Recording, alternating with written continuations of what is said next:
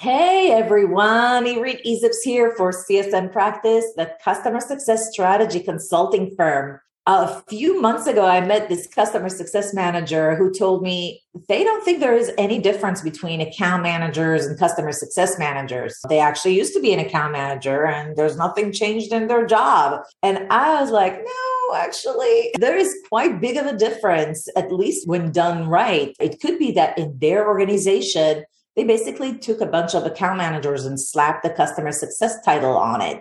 Or in larger organizations, sometimes I see definitely the two roles play very nicely together.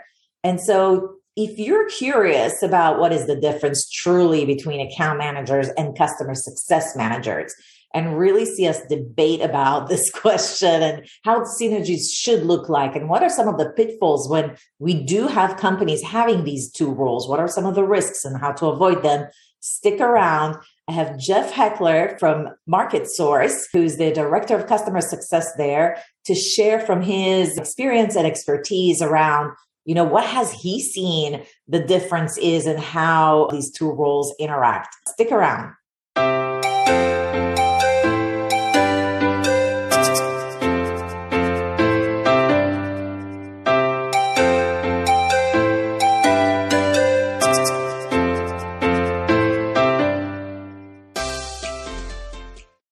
Hey, Jeff, thank you so much for joining me today to talk about this really important topic of what is the difference between account manager and a customer success manager. Well, thank you for having me. Great to be here, Reed. Always fun and engaging. And so we'll have some fun and create some opinions. So let's jump right in. So basically, what is your opinion? What is the difference between an account manager and customer success manager? The account manager, it owns that customer from the sales cycle into the go live and really the relationship at a very high level. So we can get into this, but their metrics are really around utilization rates, the contract of billables, the margin, the real operational level numbers at the top and the very bottom lines. Customer success managers are really about driving to the outcomes, the goals, the value realization for the customer, and is more of a shoulder to shoulder, rolling up the sleeves, and getting with the customer on the ground level and really driving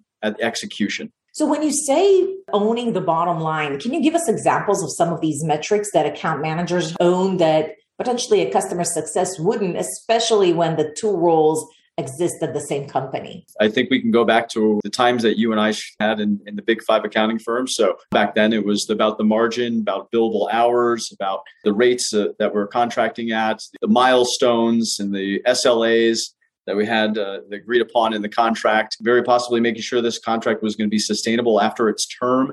So that could get into some gray area renewals. We'll jump into that. But it's really about those metrics that on the contract side. So really owning the paper and making sure that those are viable. That was in the classic sense of what we're looking at. It's about the dollar amounts, right? Making sure that your company is receiving the benefit of what the contracts to deliver, and that your customers are receiving the value at a very high level on those metrics that they've outlined as their goals for why they hired your organization. For those of you who don't know Jeff Heckler, he's not only worked at services companies like MarketSource, but he has tremendous experience with software companies like Pipedrive.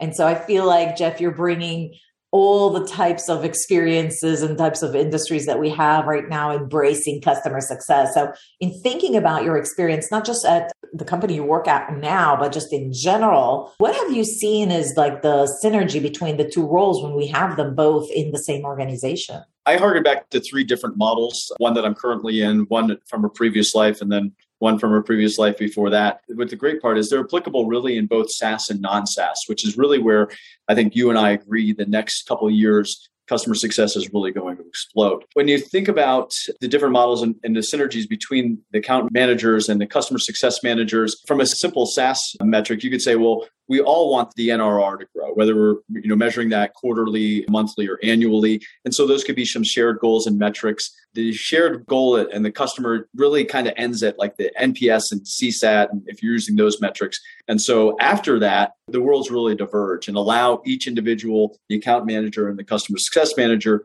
to concentrate on the reason to be. I think we can further look at that customer success manager ecosystem breaking down into the customer success managers themselves. You might have technical account managers, TAMs, involved. You might have an onboarding manager, an implementation manager. And then you're talking about the next life cycle, which is the renewals versus maybe hunting for additional opportunities within the accounts. And how you compensate all those individuals across the board can get also very interesting. So we can take it from there. Now, in your current organization, do you have both roles? And if so, what is the advantage that you see in that approach? Yeah, actually, we do have both roles, and we have some others around that as well. Internally, we have the account managers that oversee the customer for the extended life. From there, we have myself and my team, which is the customer success managers. And then we're really looking at the implementation. So we could be working with a company XYZ, have 5 different implementations going on. And then we need customer success manager. We're helping to derive value on each of those conduits or each of those engagements with the customer. And then the account manager is really overseeing the entire health of that client and customer as a whole, which is beautiful because they can concentrate more at the executive level and high up in the company in regards to, do we have a holistic vision with this company? Are we mapping to their top company level goals? We're running QBRs on multiple levels with our customers. So they could be an executive level QBR with the top brass of a Fortune 500. And then we have QBRs with the engagement levels. They might be EBRs as well, just defining when we need to meet with those organizations at a broad scale to deliver that value. And so within those engagements, you have different players as well. But all of that is run and owned by the customer success manager themselves. And so that's much more of an implementation model. So if the account manager in your organization owns the contract value and contract fiduciary, if you will, do they also own the commercial responsibility and the commercial KPIs?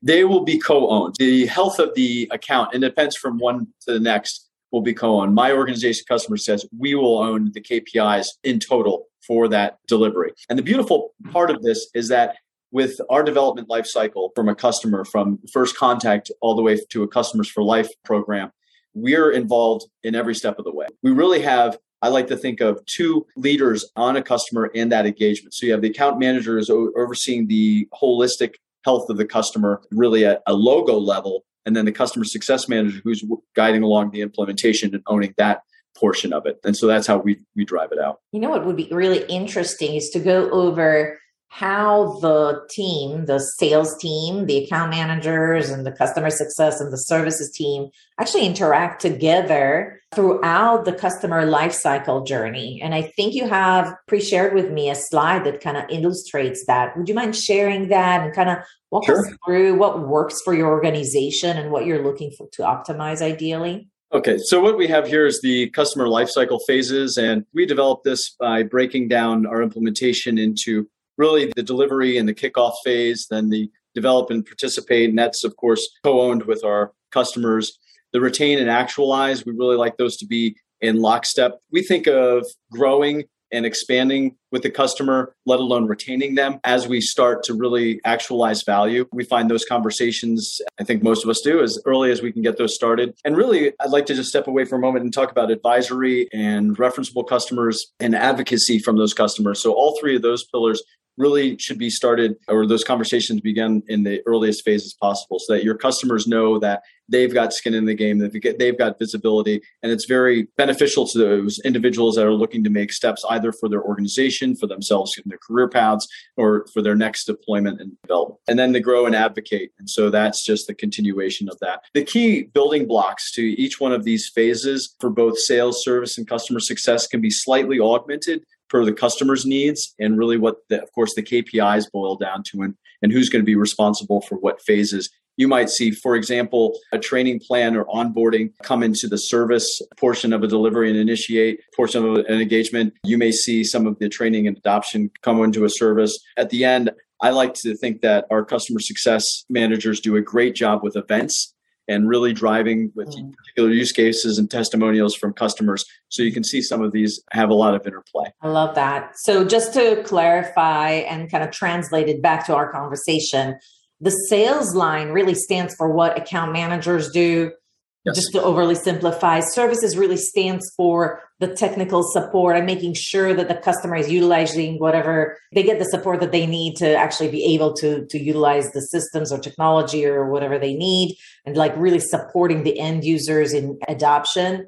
And then customer success, as you can see, is very heavy on everything that just creates value for the customer. And I think what we're going to see more as we all grow together in customer success is that more of the service delivery is owned by customer success. Maybe not the CSM per se, but definitely the purview of the CSM. This next slide also helps just for clarity, more of the CSM roles, more about the metrics. Of course, all of these can be more defined as you go through your particular engagements. As a company that offers solutions to our Fortune 500 customers, the more of this needs to be modularized so that we can plug and play with it in different places. What I really like on this slide to highlight is the heavy responsibility on CS Ops. I think a lot of organizations are seeing CS Ops have a larger play. I've actually been a part of an organization where CS Ops was the seed for revenue ops at scale for the organization. Right. And so once that model worked for customer success, the CS Ops role became RevOps and that way. And then the CS delivery in a lot of customer success organizations becoming a PS function,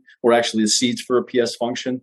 And so there's a lot of opportunity there. In the one little box at the bottom that I'm also on my 18 hot topics on my mind daily is partners. I think that there's a massive opportunity for customer success to go B2B and really start to advise and advocate for their own customers in their partner channels, especially in a product-led motion where you have so much relying on partners and a very small sales organization. That portion right there is going to be rife with opportunity for everyone in customer success. So this is what customer success organization would focus on, as opposed to an account management organization that focuses, if you could show the previous slide, on actually capturing opportunities like the CSQLs that are captured by the customer success team, really drive that through to fruition, really have like a very careful attention to those opportunities, because the customer success manager is going to be super busy with a lot of things that the customer needs.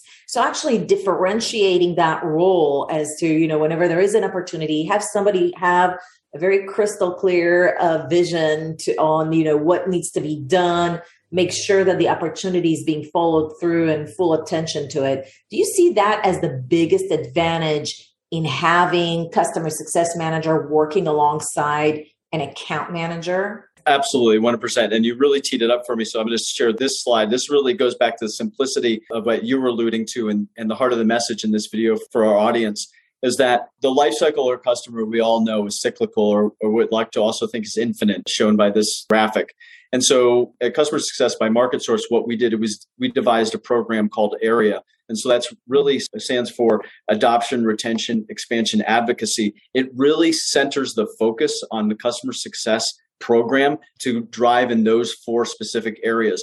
Notice that there's no A that says acquisition. That is for sales. So the evaluation cycle and all the way through to evaluating and qualifying a lead through the presentations of demos, et cetera, the reasons to be, and all the other players that you bring in really comes through with the sales organization. And that's where you have your account manager firmly implanted, and they will stay with that account for the life cycle, so that when customer success comes in, really delivers first time value, really drives through the account, and then starts to see other opportunities, then the customer success manager brings in the account manager for that. The account manager also has a massive part to play in a political capital. You have an individual that knows more of the players where the purse strings tend to get tied up. And so that person can really come in and start to help push things over the finish line, even in contract deliverables when you have some sick, maybe some resources got challenged, as we sometimes see at the end of the year when you're pushing towards calendar year metrics. And so this one really helps define. It's great for our organization because it's all the classic pre and post life to your customers in the sales cycle, draws that line in the sand. But we always have a continual feedback and continual ownership of the accounts and the engagements.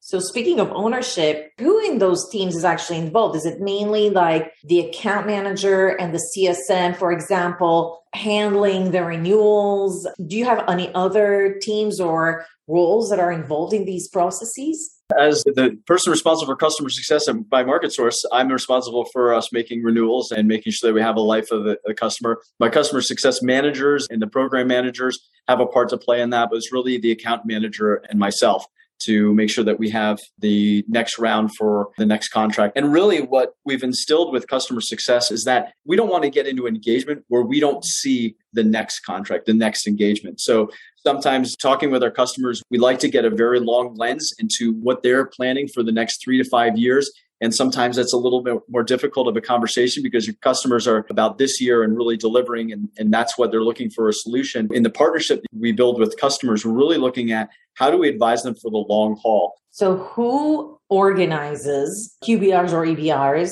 in your organization and who attends them? Is the CSM the one responsible for making sure these happen and then he invites the account manager? Or is the account manager responsible for making sure they happen in a proper cadence and making sure the right people come in? And the CSM just contributes as part of the stakeholders attending the session? It all depends on the audience. So if we're looking at very high level, C-level executives that we have multiple engagements with, then that would be the account manager. If we're running an EBR or a QBR for a customer on a particular engagement, then it'll be the customer success manager. Because you might have a customer with multiple engagements, very similar to how a software company might have, multiple regions with the same customer if the account is large, or they might have multiple software solutions sold and with different stakeholders, sort of like different relationships within the same account.